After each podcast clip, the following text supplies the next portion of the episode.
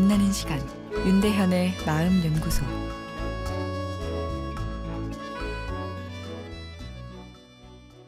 안녕하세요. 목요일 윤대현의 마음연구소입니다. 회사 내 인간관계로 고민하는 분들의 사연이 많다 말씀드렸는데요. 화요일엔 팔 년간 열심히 일했지만 일도 안 하고 아부만 하는 직원들에게, 더 애정을 보이는 사장에게, 섭섭한 분의 긴 사연이었죠. 간단한 사연도 있습니다. 저희 부장님이 다른 직원과 저를 너무 차별해 스트레스를 엄청 받고 있습니다. 눈에 보이게 차별을 하시니 너무 힘들고 퇴사를 해야 하는 거 아닌지 모르겠어요. 라는 내용입니다. 이런 고민을 하시는 분들에게 회사는 아름다운 곳이 아니다 라는 이야기를 해드리는데요. 그만큼 내가 이상해서 갈등이 생기는 것이 아니라 회사가 갈등이 생기기 쉬운 곳이라는 이야기입니다.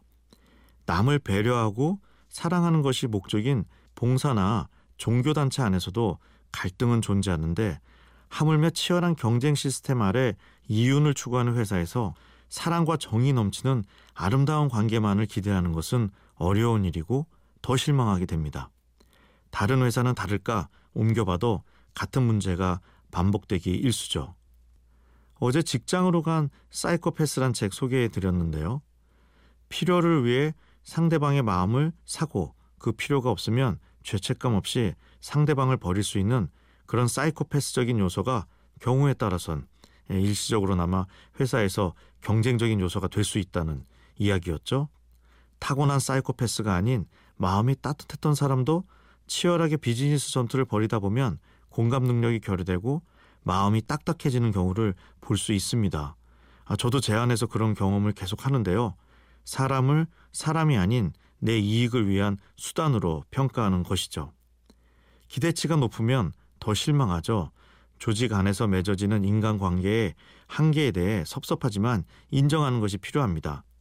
인정을 하면 여유가 생기고, 그러다 보면 우연찮게 좋은 관계가 생길 수도 있습니다.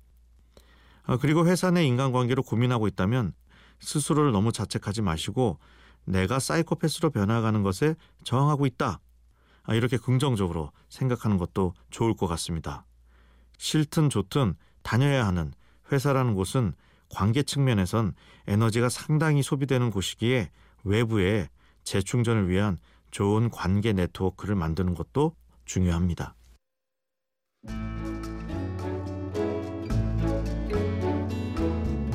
윤대현의 마음연구소.